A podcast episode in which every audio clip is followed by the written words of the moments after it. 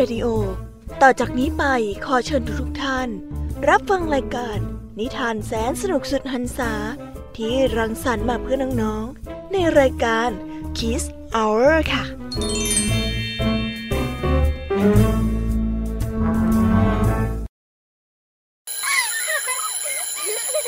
โรงเรียนเลิกแล้วกลับบ้านพร้อมกับรายการ Kids Hours โดยวัญญาชยโย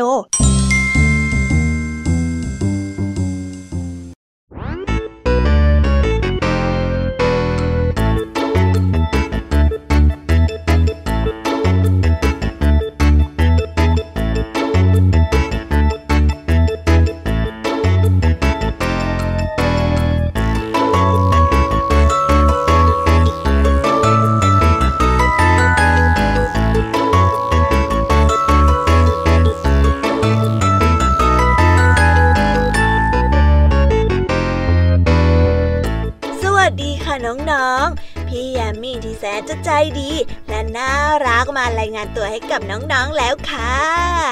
เย่เย่เย่วันนี้น้องๆได้มาพบกับพี่แยมมี่อีกเช่นเคย ในรายการ Kiss Hour เวอเวอเวอเวอร์รายการที่มีนิทานแสนสนุกที่พร้อมจะมอบให้กับน้องๆ ได้สนุกและมีความรู้กันได้ทุกวันเลยละค่ะน้องๆออยากจะรู้ไหมคะว่าวันนี้ พี่แยมมี่ ครูไหว ลุงทองดีกับเจ้าจ้อยจอมแสบ และหนูน้อยเด็กดีจากทางบ้าน จะนำเรื่องราวนิทานแสนสนุก และแฝงไปด้วยคติสอนใจ เรื่องอะไรมาฝากน้องๆได้ฟังกันบ้าง น้องๆออยากจะรู้กันแล้วใช่ไหมเอ่ยสำหรับวันนี้รายการ Kiss Hour ของเรา ได้เตรียมเรื่องราวนิทานแสนสนุกมาให้น้องๆที่น่ารักทุกคนได้ฟังกัน ในหัวข้อดูหมิ่นไม่ดี การดูถูกเหยียดหยามผู้อื่น และการแสดงท่าทาง พูดจา หรือเขียนเป็นลายลักษณ์อักษรที่เชิงดูถูก ว่าฐานะตกต่ำกว่า หรือไม่ดีจริงไม่เก่งจริงเป็นต้น การดูถูกเหยียดหยามคนอื่น ไม่ใช่การกระทำที่ดีนะคะเด็กๆ แล้วก็ไม่ควรกระทำด้วยค่ะ แต่ก็ปฏิเสธไม่ได้ว่าการดูถูกเหยียดหยามผู้อื่นยังคงเกิดขึ้น หลายคนพยายามจะหาปมด้อยของผู้อื่นมาพูด มาล้อเลียน เพื่อความสนุกสนานของตน และสิ่งเหล่านี้เป็นพฤติกรรมที่ไม่สมควรทำค่ะ น้องๆอาจจะเคยเรียกเพื่อนๆว่า เพื่อนเตี้ย หรือบางคนใส่แว่นก็จะโดนเรียกว่าเพื่อนแว่น แต่แม้เพื่อนบางคนที่พิการก็จะโดนเรียกไปต่างๆ นานาเป็นต้นว่า เป๋ด้วนหรือกุด น้องๆอาจจะเรียกตามเพื่อนๆ หรือน้องๆเอง เป็นคนที่เรียกเพื่อนๆแบบนั้น หรือว่าที่น้องๆ ชอบที่จะทำให้คนอื่นเจ็บปวด จากการกระทำจากคำพูดของตน แน่นอนว่าการล้อปมด้อยกัน อาจจะนำมาซึ่งการโชคต่อยและทะเลาะวิวาท น้องๆ เชื่อหรือไม่ว่าคำว่าเตี้ย ก็สามารถทำให้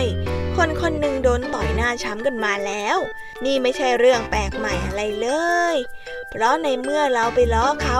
เขาก็อาจจะตอบโต้เรา คนที่เขาถูกเรียกแบบนั้น เขาก็อาจจะเสียใจ และอาจจะทำสิ่งใดไม่ทันคิดได้นะคะ การที่เราพูดอะไรและทบทวนความรู้สึกทางจิตใจของผู้อื่น เราต้องเตรียมที่จะรับผิดชอบผลกระทบหรือว่าผลที่ตามมา ซึ่งผลกระทบดังกล่าว ก็มีทั้งร้ายและก็ดี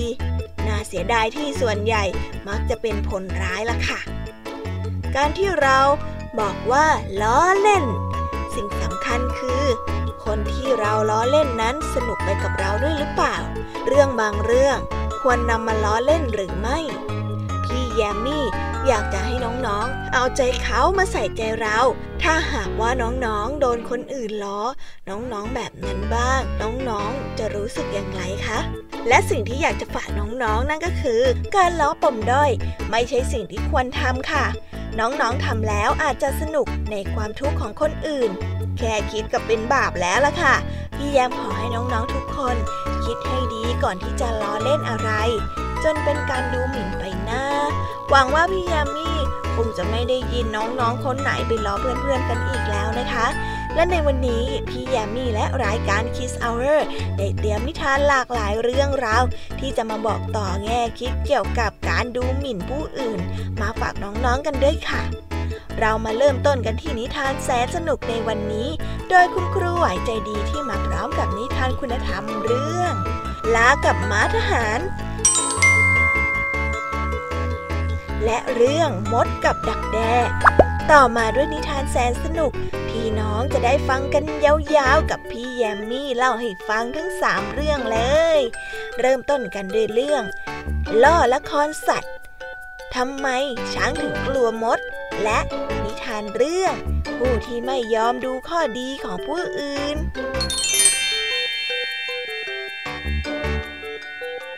ส่วนลุงทองดีกับเจ้าจ้อย ก็ไม่น้อยหน้า ในวันนี้นิทานสุภาษิตคำพังเพยในหัวข้อ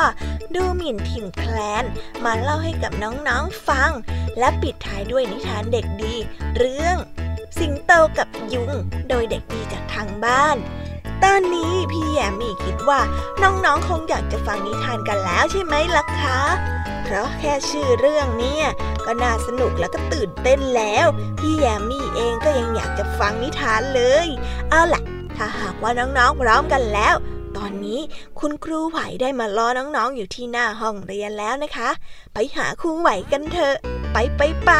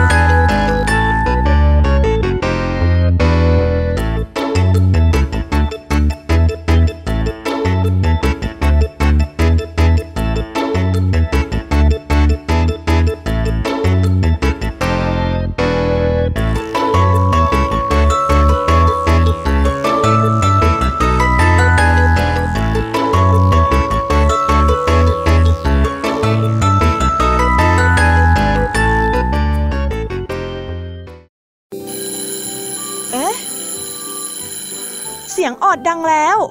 อุ้ยต้องไปเข้าเรียนแล้วล่ะค่ะ ไม่รอช้า เราไปหาคู่ไหวกันเถอะ ไปกันเลย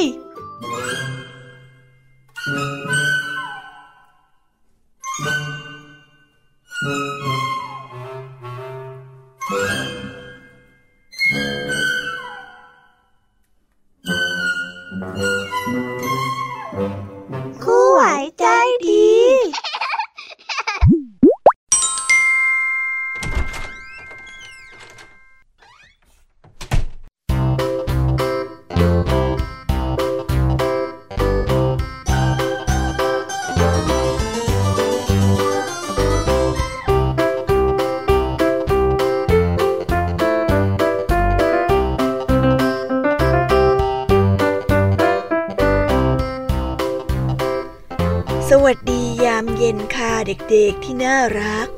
ในวันนี้มาพบกับคุณครูหวายใจดีกันอีกเช่นเคยนะ วันนี้เด็กๆตั้งใจเรียนกันไม่เอ่ย เด็กๆอย่าลืมทำกันบ้านที่คุณครูให้มาด้วยนะคะ ขนาดครูไหวยังไม่ลืมเลยว่า จะต้องเตรียมนิทานแสนสนุกมาให้เด็กๆได้ฟัง วันนี้ครูมีเรื่องราวนิทานคุณธรรม ที่มีคติสอนใจในเรื่อง การดูหมิ่นผู้อื่นมาฝากกันค่ะ ถ้าเด็กๆพร้อมแล้ว เราไปฟังนิทานเรื่องแรกกันเลย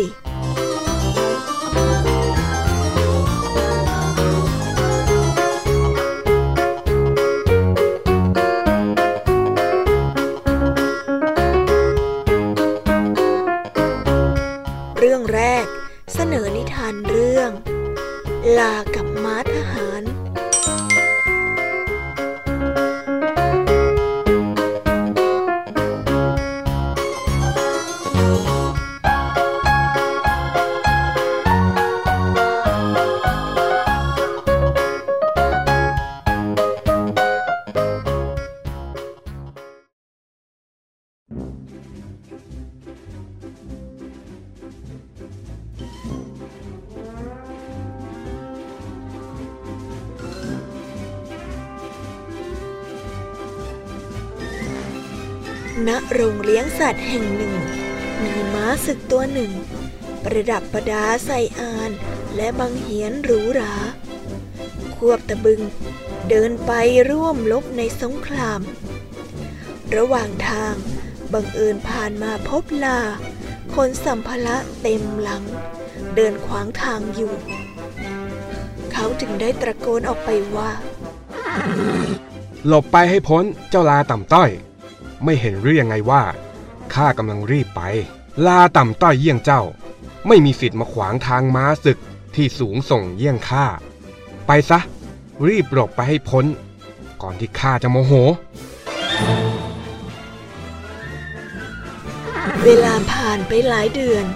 ที่ถนนแห่งเดิม เจ้าลาได้พบม้าศึกตัวเดิมอีกครั้ง ในสภาพสมซอเพราะได้รับบาดเจ็บจากสงคราม อีกทั้งมันยังโดนปลดประจำการ และถูกขายต่อให้พ่อค้าคนขายฟืน มันจึงทำงานลากเกวียน บรรทุกสินค้าอย่างหนักทุกวัน จนสภาพสุดโทรมต้องเหนื่อยล้าอยู่ตลอดเวลา เมื่อเห็นเช่นนั้น เจ้าลาจึงเอ่ยทักขึ้นว่า เจ้ามาศึกฉันไหน จึงต้องมาทำงานในสภาพที่ตกต่ำเช่นนี้ ความยิงทะนงของเจ้าในวันนั้น หายไปไหนเสียหมดละ่ะ ตอนนี้ลาที่ต่ำต้อยอย่างข้ายังมีความเป็นอยู่ที่ดีกว่าเจ้าซะอีก เจ้าม้า ได้แต่ก้มหน้าอับอายกับสิ่งที่ตนเองเคยพลาดพังพูดออกไป แล้วก็ทำได้แค่ เดินขยกขยเยกจากไป นิทานเรื่องนี้สอนให้รู้ว่า อย่าดูถูกผู้ที่ต่ำต้อยกว่า เพราะวันหนึ่ง เราอาจจะต่ำต้อยได้เช่นกัน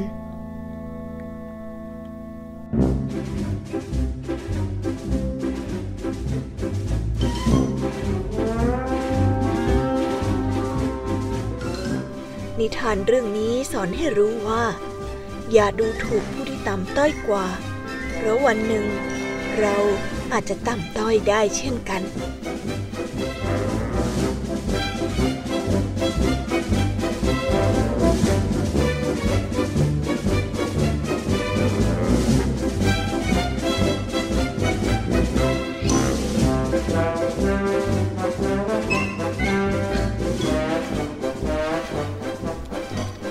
เรามาต่อกันในนิทานเรื่องที่สองกันเลยนะ เรื่องที่สอง รูไหวขอเสนอเรื่อง มดกับดักแด้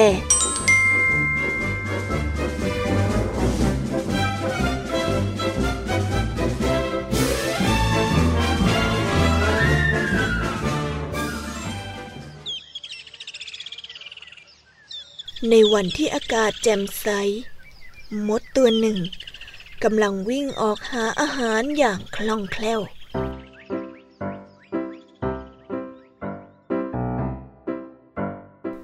มันเดินข้ามผ่านดักแด้ตัวหนึ่ง ซึ่งกำลังเปลี่ยนแปลงสภาพร่างกาย จากดักแด้เป็นผีเสื้อ ดักแด้ที่ขยับหางของมันทำให้มดจ้องมองด้วยความสงสัย และรู้ว่า สิ่งที่มันเห็นมีชีวิต เจ้ามดไม่เคยเห็นสิ่งนี้มาก่อน มันรู้สึกไม่ค่อยชอบ และนึกรังเกียจ อ้อยน่าสงสารจริง ๆ เลย เจ้านี่มันช่างมีโชคชะตาที่น่าเศร้าอะไรเช่นนี้ ในขณะที่ข้าสามารถวิ่งไปไหนมาไหนได้ ตามที่ใจต้องการ ปีนขึ้นต้นไม้ หรือว่าอยากจะไปไหนก็ได้ แต่เจ้าเนี่ยได้แต่นอนนิ่งๆแบบนี้ ในเปลือกของตัวเองไม่มีแรงขยับได้แค่หางเท่านั้นนะหรือดักแด้ได้ยินคำเหยียดที่มดพูดออกมา ก็ได้แต่รับรู้และไม่โต้ตอบอะไรใด ๆ ไม่กี่วันต่อมา เมื่อมดตัวดังกล่าว เดินผ่านมาอีกครั้ง ก็ไม่พบเห็นสิ่งใดอีกเลย นอกจากซากเปลือกของตัวดักแด้ที่ยังคงอยู่บริเวณนั้น มันประหลาดใจว่า สิ่งที่อยู่ในเปลือกดักแด้หายไปไหน แต่มด รู้สึกทันทีว่า ตัวเองกำลังได้ร่มเงาจากปีกที่สวยงามของผีเสื้อ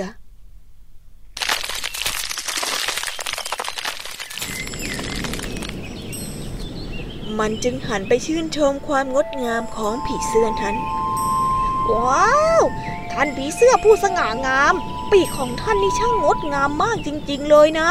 อีกทั้งยังให้ร่มเงาข้าอีกด้วย ท่านเนี่ยช่างเป็นผู้ที่งดงามเสียเหลือเกิน พูดออกมาด้วยความภูมิใจจำได้ไหม ก่อนหน้านี้ไม่กี่วันข้าได้ยินเสียงเจ้าที่นินทาร่างดักแด้ของข้า เจ้าช่างน่าเวทนายิ่งนัก ที่เอาแต่นินทาและตัดสินผู้อื่นจากภายนอก ตอนนี้เจ้าจะโอ้อวดพละกำลังของเจ้า ที่ใช้วิ่งและปีนป่ายของเจ้าก็ได้นะข้า ยอมที่จะเสียเวลาฟังคำโม้ของเจ้า อ๋อ ข้าขอโทษ ข้าผิดไปแล้ว ท่านผีเสื้อผู้สง่างาม อย่ากโกรธข้าเลยนะ ข้าเป็นเพื่อนกับท่านได้ไหม เจ้าหมดน้อย พูดกับผีเสื้อด้วยความนอบน้อม ผีเสื้อไม่ได้ตอบโต้อะไร และได้บินขึ้นไปในอากาศ มุ่งหน้าไปตามสายลมที่แผ่วเบาในฤดูร้อน จนลับสายตาของมดไปตลอดกาล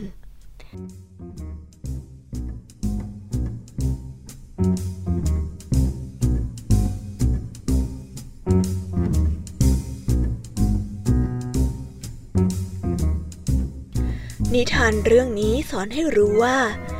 สิ่งที่เห็นอาจจะไม่ใช่สิ่งที่เป็นอยู่ เราไม่ควรที่จะดูถูกใคร เพียงเพราะ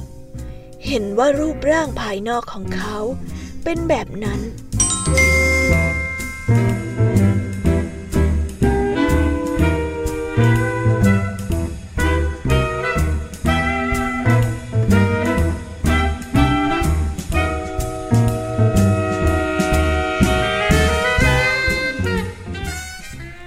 กันไปแล้วนะคะสำหรับนิทานแสนสนุกจากคุณครูไหวใจดี เป็นนิทานที่ดี และน่าคิดตามมาก ๆ เลยใช่ไหมล่ะคะ น้องๆฟังนิทานของคุณครูไหวไปแล้ว ยังอยากที่จะฟังนิทานของพี่ยามีกันอยู่ไหมนะ เพราะพี่ยามี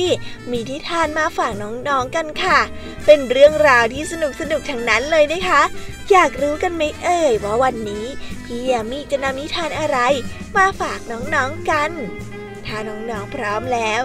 ไปฟังนิทานจากพี่ยามีสามเรื่องสามรสกันเลยค่ะ ไปกันเลย เย่เย่เย่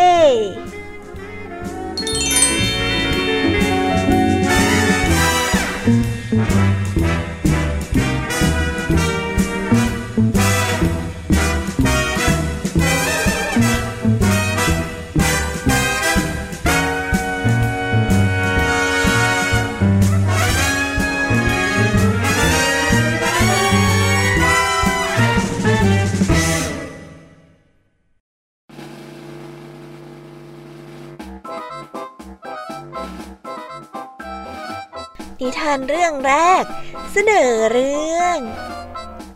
ล่อละครสัตว์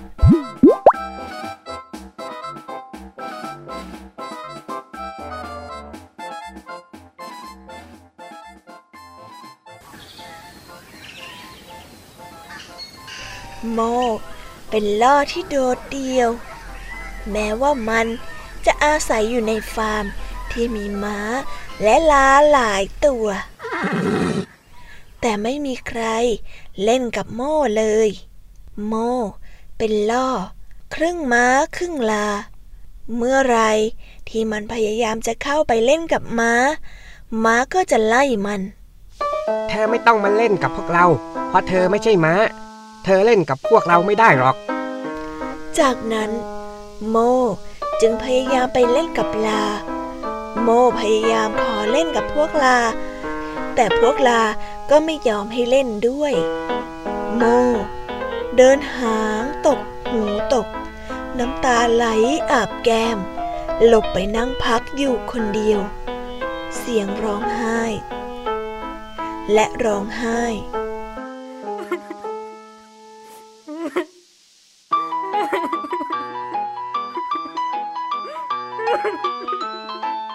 คิด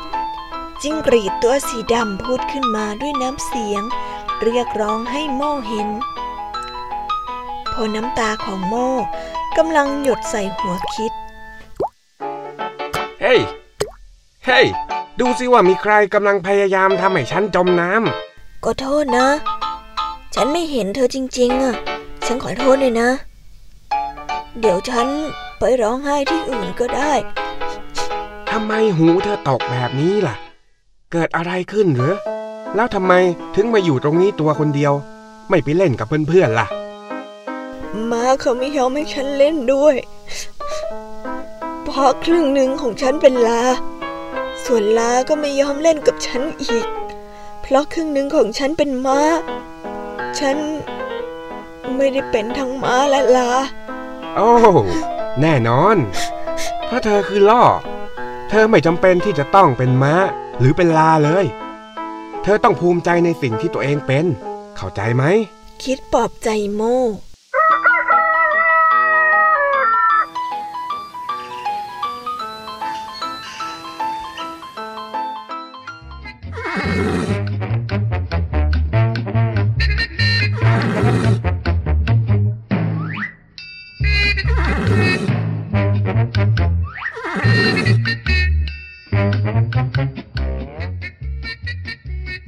จากนั้นเมื่อโมเห็นม้ากระโดดเต้นลำโมก็มาลองหัดเต้นด้วยตัวเองบ้าง โมสามารถยกขาทั้งสองข้างได้ โดยใช้ขาหลังยืน ม้ามาเห็นโมจึงพูดกับโมว่า อย่าพยายามทำให้เหมือนม้าเลย เพราะหูของเจ้าล่ะ มันยาวเกินไป เธอทำท่าทางเหมือนม้าอย่างเราไม่ได้หรอก แต่โมไม่สนใจ มันพยายามเต้นท่าทางต่างๆมากขึ้น มันฝึกฝนอยู่หลายวัน วันหนึ่งรถของละครสัตว์ได้เข้ามาในฟาร์ม เจ้าของละครสัตว์ ต้องการมาคัดเลือกม้า หรือลาที่ดีที่สุด เพื่อไปแสดงร่วมกับละครสัตว์ บรรดาม้าและลาต่างตื่นเต้น ทุกตัวอยากได้รับการคัดเลือก ม้าและลา แสดงวิ่ง เต้นไปรอบๆสนาม พยายามชูคอให้สูง หางแกว่งไกวไปมาอย่างมีจังหวะ โมเฝ้าดูอยู่ข้างๆ โมรู้ว่าคณะละครสัตว์ไม่ได้ต้องการล่อ ซึ่งโมก็ไม่ได้สนใจ ในที่สุดถึงคราวที่ม้า จะต้องวิ่งข้ามเครื่องกีดขวาง ม้ามัวแต่หันไปดูโมด้วยท่าทางอวดเก่ง โดยที่ไม่ได้มองเครื่องกีดขวางข้างหน้า ม้าหน้าขมำตกลงไปในโคลนและลุกขึ้นไม่ได้ โม ใช้ปากดึงหางม้าขึ้นจากโคลนด้วยความลำบากยากเข็น ในที่สุด ม้าก็ปลอดภัย เออขอบใจนะโม ขอบใจที่ช่วยเหลือข้า ข้าเป็นหนี้บุญคุณของเจ้าจริง ๆ ขอบคุณมาก ๆ เลยนะ เจ้าของคณะละครสัตว์ เห็นเหตุการณ์มาโดยตลอด เขาจึงไม่ต้องสงสัยว่า ใครเหมาะสมที่สุด เขาได้หันไปถามโมว่า โอ้เธออยากร่วมคณะละครสัตว์กับเราไหมเจ้าล่อน้อย ดูดูแล้วเนี่ย ละครสัตว์ของเรายังขาดนักแสดงที่เป็นล่ออยู่นะ นี่ท่านพูดจริงๆหรอกเหรอ ขอบคุณมากนายท่าน ข้าอยากเป็นนักแสดงละคร ข้าทำครับ ข้าทำ โม ตอบอย่างมีความสุข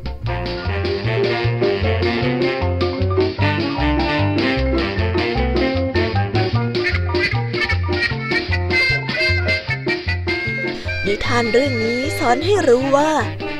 อย่าสนใจคำดูหมิ่นจากผู้อื่น เพราะทุกอย่างมีคุณค่าในตัวเองเสมอ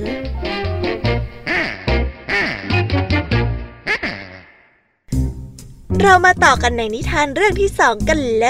ย นิทานเรื่องที่สองเสนอเรื่องทำไมช้างจึงกลัวมด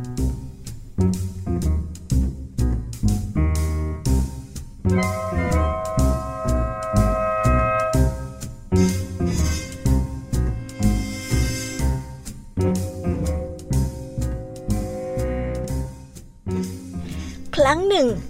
มีช้างแข็งแรงตัวหนึ่ง มันมีกำลังมาก ตัวใหญ่โต และดูมีพลังอำนาจ มันอาศัยอยู่ในป่าลึก และเป็นราชา แห่งสัตว์ทั้งหลายในป่า แม้แต่เสือโคร่งเสือดาว เสือดำ ในป่านั้นก็ยังกลัวมัน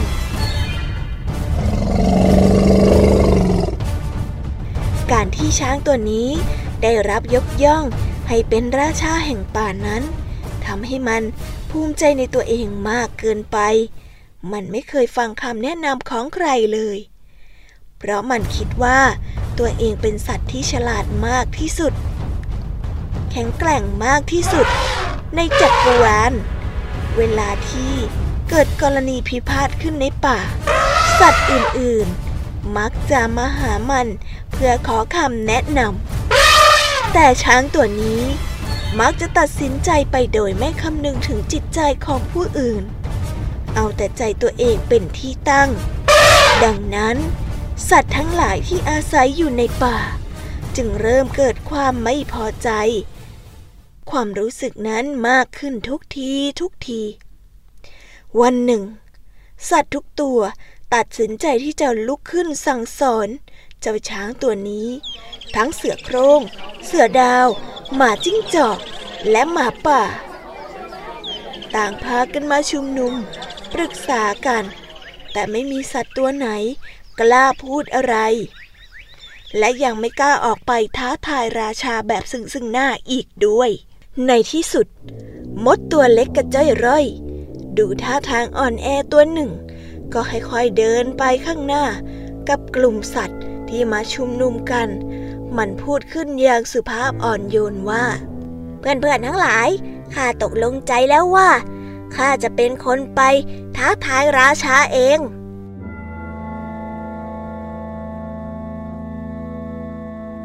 เสือโครงระเบิดหัวเราะออกมาอย่างลั่น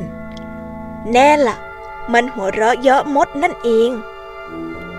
เสือโครงพลางหัวเราะ พร้อมกับพูด เจ้านะหรือ เจ้ามดตัวกระเปียก ถูกบี้ทีเดียว เจ้าก็แบนติดดินแล้วล่ะ จะหารไปต่อกรกับราชาเยี่ยงนั้นเลยหรือ ฮะ เสือดาวกล่าวขึ้นอีกตัว เพราะความสงสัยในตัวเจ้ามด ข้าก็คิดเหมือนเจ้าเสือโคร่งเหมือนกัน เจ้ามดตัวเล็กนิดเดียว จะไปต่อกรกับใครได้ทำไมเจ้ากล้าหาญชาญชัยอย่างนั้นล่ะเจ้ามดน้อย เจ้าไม่กลัวช้างหรือยังไง หมาจิ้งจอก ซึ่งนั่งสับประงกอยู่ข้างๆ ก็ลืมตาขึ้นมาแล้วพูดว่า เอาอย่างนี้ดีกว่าไหม ถ้าหากว่าเจ้ามดจะไปท้าทายกับราชาช้างจริงๆ ก็ขอให้พวกเราช่วยออกความเห็นว่า พวกเราควรยอมให้เขาไปหรือไม่ สัตว์ทุกตัวเห็นด้วยดังนั้น ส่วนใหญ่ก็ยอมให้มด ทำตามที่มันต้องการ ข่าวการประชุมแพร่กระจายออกไปทั่วป่า และข่าวนั้นย่อมเข้าหูราชา ราชาช้างพอได้ยินเข้า ราชาช้างก็หัวเราะ ดังลั่นสนั่นป่า หัวเราะไม่หยุด หัวเราะอย่างขบขันจริงๆ โอ้โหโอ้โหโอ้โหโอ้โหโอ้โห ใครจะมาเอาเรื่องกับเจ้ามดกระจอกนั่น มดน้อยอย่างนั้น สมควรแต่จะได้รับความปราณี ไม่ใช่ความโหดร้ายเวลาผ่านไปหลายวัน โดยไม่มีอะไรเกิดขึ้นกับราชาช้าง ขณะเดียวกัน พวกสัตว์ที่มาเฝ้าดู ก็เริ่มรู้สึกว่า เจ้ามดขี้โม้ และหัวเราะเยาะมัน แต่เจ้ามดน้อยก็ยังสงบเงียบ มันเฝ้ารอเวลาอย่างอดทน ถึงอย่างไร มันก็จะต้องท้าทาย ช้างให้ได้ วันหนึ่ง ราชาช้างนอนหลับอยู่ใต้ต้นไทรใหญ่ อากาศหนาวมาก จนช้างกลนเสียงดังสนั่นหวั่นไหวสัตว์ ต่างรู้สึกว่า ราชาของมัน หลับไปได้อย่างรวดเร็วกว่าปกติ ดังนั้นเจ้ามด จึงฉวยโอกาสปฏิบัติการ ตามที่มันตั้งใจไว้ได้ทันที คลานเข้าไป เข้าไปช้าๆ เงียบๆ ค่อยๆ เข้าไปเข้าไปแล้วได้คลานเข้าไปในงวงของช้าง ซึ่งกำลังหลับสนิท จากนั้นก็ค่อยๆขึ้นไปในโพรงปาก และแล้ว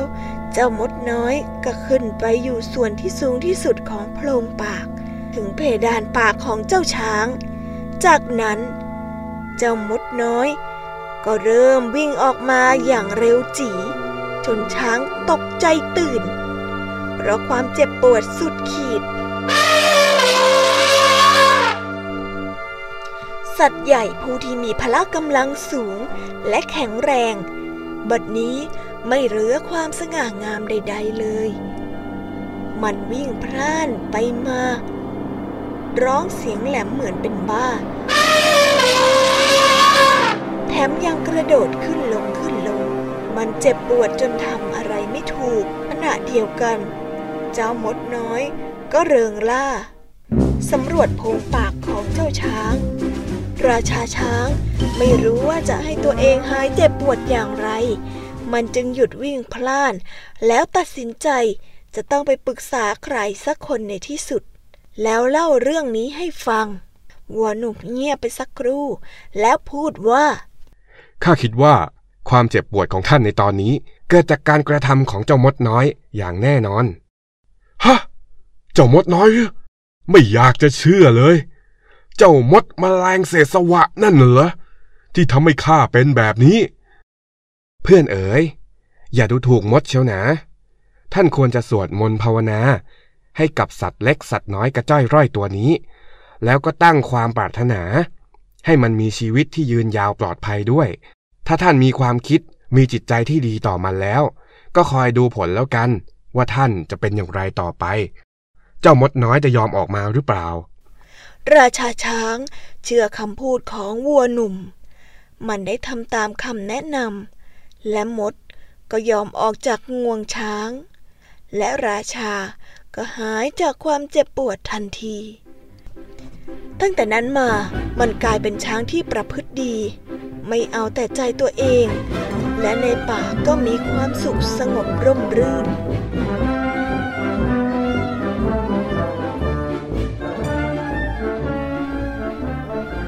นิทานเรื่องนี้สอนให้รู้ว่า อย่ามองคนแค่ภายนอก อย่าดูถูกผู้อื่น ความแข็งแกร่งที่แท้จริง ไม่ได้วัดกันแค่เพียงรูปลักษณ์ภายนอก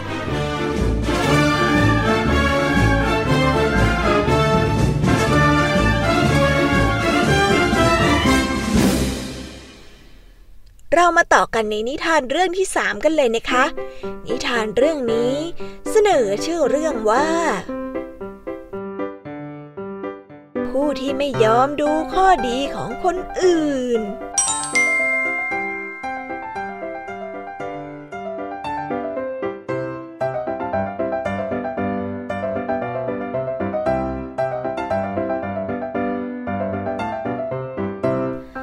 ันละครั้งหนึ่ง เทพเจ้า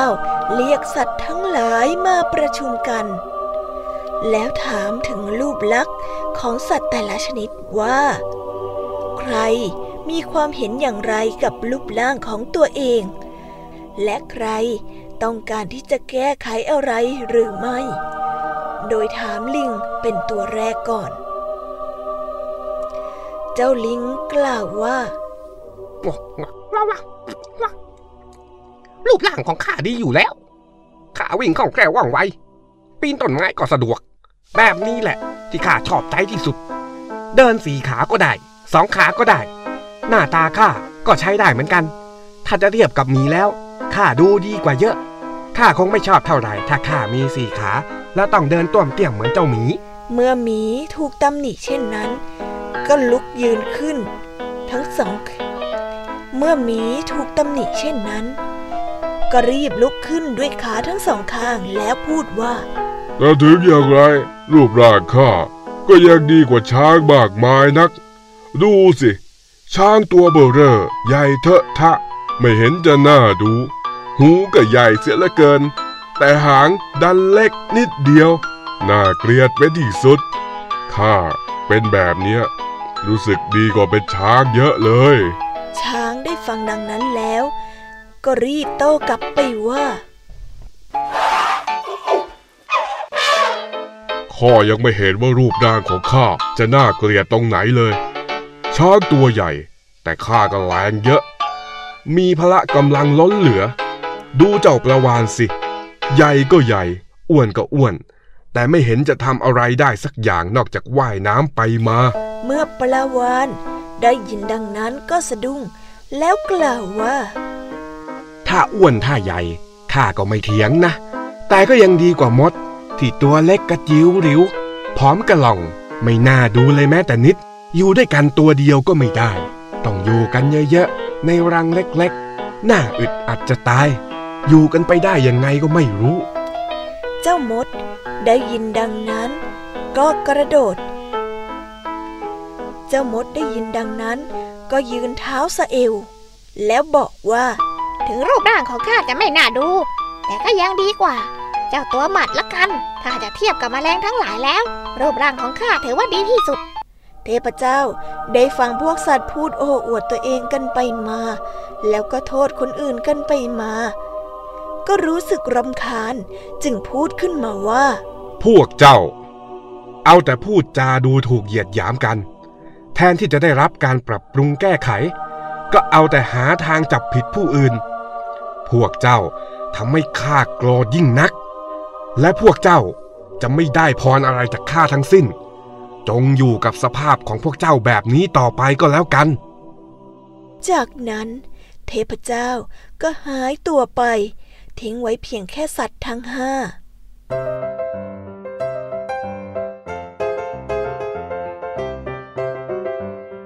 นิทานเรื่องนี้สอนให้รู้ว่า หากมัวแต่ดูหมิ่น หรือเหยียดหยามกัน ก็จะไม่มีโอกาสได้ปรับปรุงข้อผิดพลาด ดังนั้นจึงควรมองด้านดีของผู้อื่นด้วย ไม่ควรมองแต่ด้านดีของตัวเอง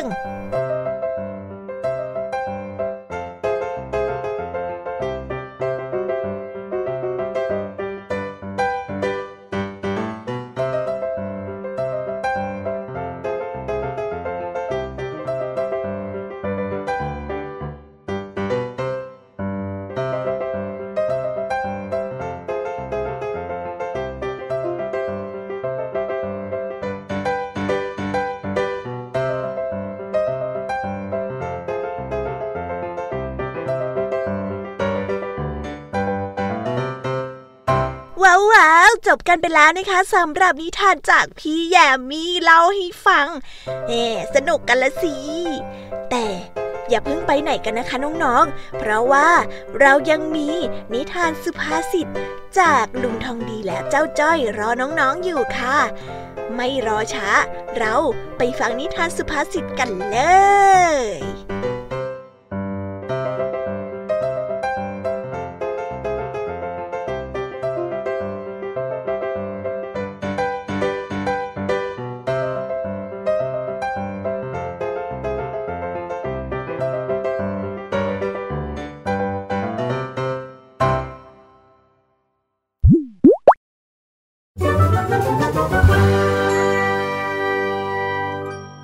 นิทานสุภาษิต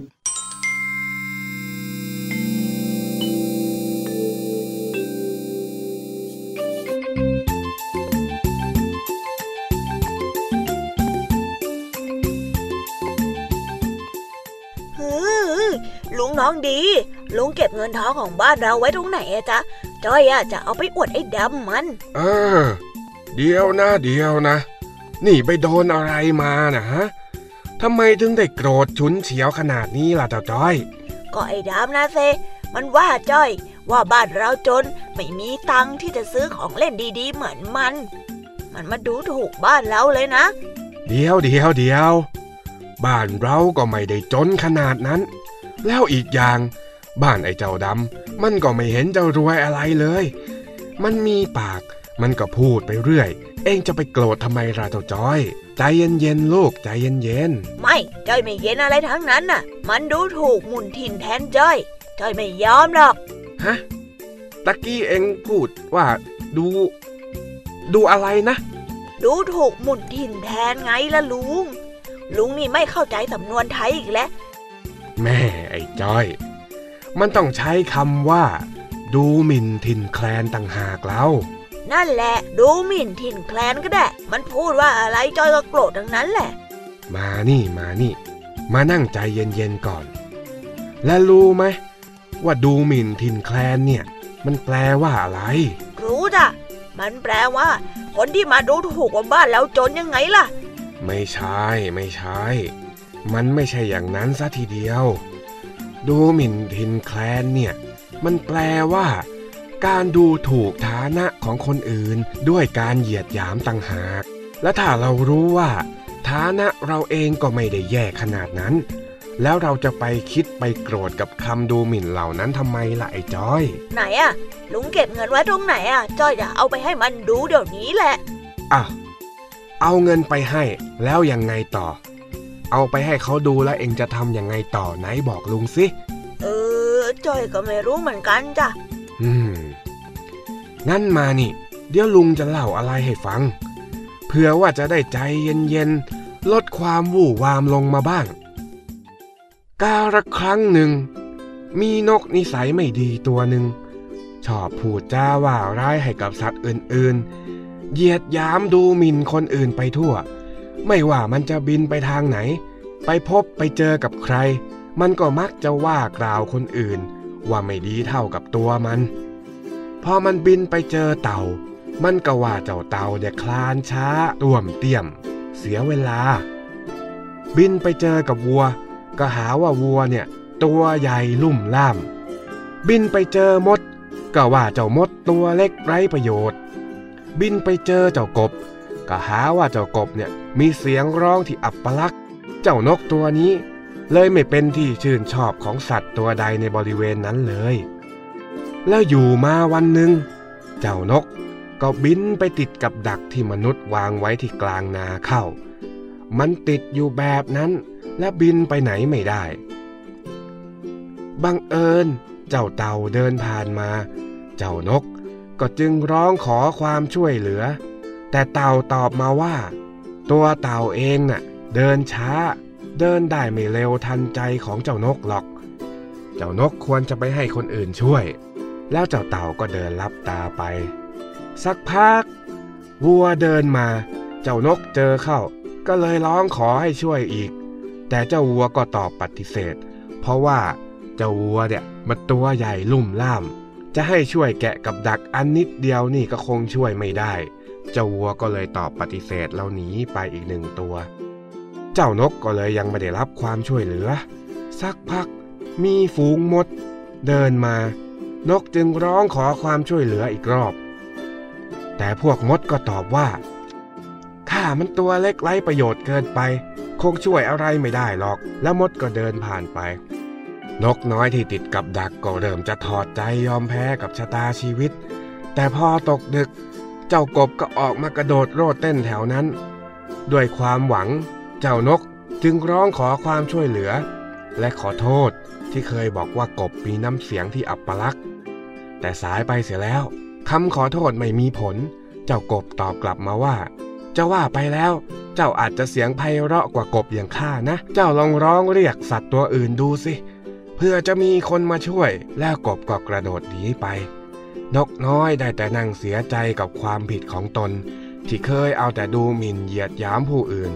จนทำให้ตัวเองต้องลำบากและไม่เป็นที่รักของใครอย่างนี้ เข้าใจอะไรจากนิทานเรื่องนี้ไหมเจ้าจ้อย เข้าใจจ้ะคนที่ดูถูกหมุนถิ่นแทนจะไม่มีใครรักใช่ไหมจ๊ะ เออ เอากับมันสิ เหมือนจะเข้าใจ แต่ก็เหมือนว่าจะไม่เข้าใจเช่นกัน จอยเอ้ย คนเราเนี่ยไม่ควรดูหมิ่นถิ่นแคลนใครรู้ไหม และคนที่ทำแบบเนี้ยก็จะไม่มีใครรัก ดูอย่างไอ้ดำที่มันมาว่าเอง เองโกรธมัน เดี๋ยวมันก็ไปว่าคนอื่น แล้วคนอื่นก็จะโกรธมันเหมือนกัน สุดท้ายมันก็จะไม่มีใครครบ ต้องเล่นคนเดียว ทีนี้เองยังจะเอาเงินไปอวดมันอยู่ไหม เอาจ้ะ แต่จอยจะไม่เอาไปอวดไอ้ดำแล้วจอยอะจะเอาไปซื้อน้ำแข็งใสหวานหวานกิน เพื่อให้จอยใจเย็นลงดีกว่า ขอตั้งหน่อยนะลุงทองดีนานาจ้อยจะเอาไปซื้อน้ำแข็งใส เออ เอาเอาเอาไป เอาเอาเงินไป ซื้อมาเผื่อลุงด้วยก็แล้วกัน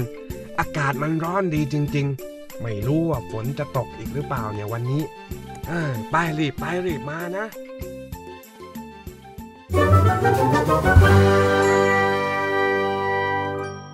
นิทานสุภาษิต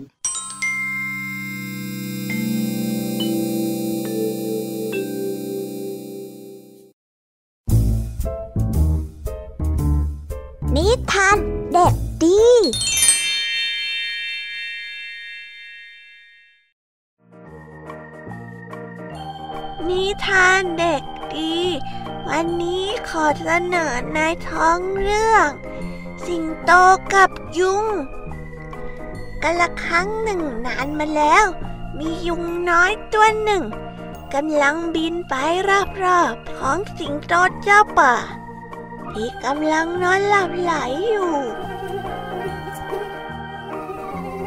สิงโตรู้สึกรำคาญ จึงตีเจ้ายุงน้อยตัวนั้น แต่ก็ไม่สำเร็จ ยุงจึงบิน พุ่งเข้าไปกัดที่แก้มของสิงโตอีกครั้ง ต่อมายุงน้อยก็บินสร้างความรำคาญให้กับเจ้าสิงโตเป็นอย่างมาก แล้วหลังจากนั้นก็บินมาที่รอบๆจมูกของเจ้าสิงโตอีก สิงโตพยายามตียุงตัวนั้น แต่ก็ไม่สำเร็จตามเคย ยุงน้อยจึงกัดเข้าที่จมูกของสิงโต ยุงภูมิใจในผลงานของตัวเองมาก ที่สามารถสร้างความลำคาญและกัดเจ้าสิงโตได้ จึงเอ่ยกับสิงโตว่า ท่านเป็นถึงเจ้าป่า แต่ยายท่านจึงยอมให้ถูกยุงตัวเล็กๆอย่างข้ากัดได้ ตัวน้อย จึงบินตามสิงโตเข้าไปในป่า ที่เต็มไปด้วยใยแมงมุม และในที่สุด ยุงน้อยก็บินไปติดกับใยแมงมุมเข้า และไม่สามารถที่จะเอาตัวเองออกจากใยแมงมุมนั้นได้ ยุงน้อย ดิ้นไปก็ดิ้นมา ไม่ทันใดแมงมุม ก็ได้เข้ามา จับเจ้ายุงกิน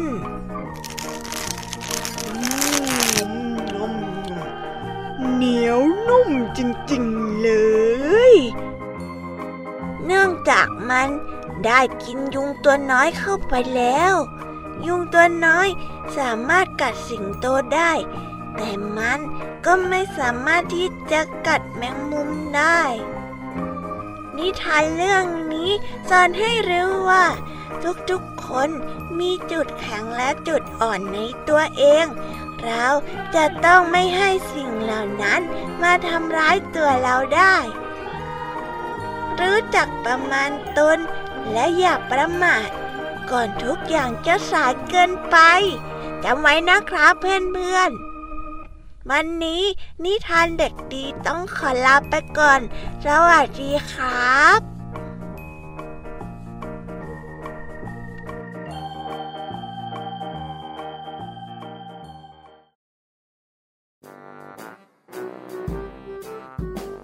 จบกันไปแล้วนะคะสำหรับนิทานสนุกๆจากครูไหว แยมมี ลุงทองดี เจ้าจอย และเด็กดี เป็นอย่างไรกันบ้างคะน้องๆนิทานหลากหลายเรื่องราวที่พี่แยมมี่และรายการ Kiss Hour ได้เตรียมมาให้น้องๆได้ฟังกันในวันนี้ สนุกกันไหมเอ่ยสำหรับนิทานหลากหลายเรื่องในวันนี้ เรานำมาเล่าให้กับน้องๆฟังในหัวข้อ ดูหมิ่นไม่ดี หลังจากที่น้องๆได้ฟังกันไปแล้วจำได้ไหมเอ่ยว่า ใครมาเล่าอะไรให้เราฟังบ้าง ติ๊กตอกติ๊กตอกถ้าจำไม่ได้ เดี๋ยวพี่ยามีจะเล่าแบบสรุปสั้นๆ ง่าย ๆ ให้กับน้องๆได้ฟังกันอีกครั้งนะคะ เริ่มกันด้วย ครูไหวใจดี ที่ในวันนี้มาเล่านิทานคุณธรรมเรื่อง ลากับม้าทหาร ที่สอนให้น้องๆนนั้น อย่าดูถูกผู้ที่ต่ำต้อยกว่า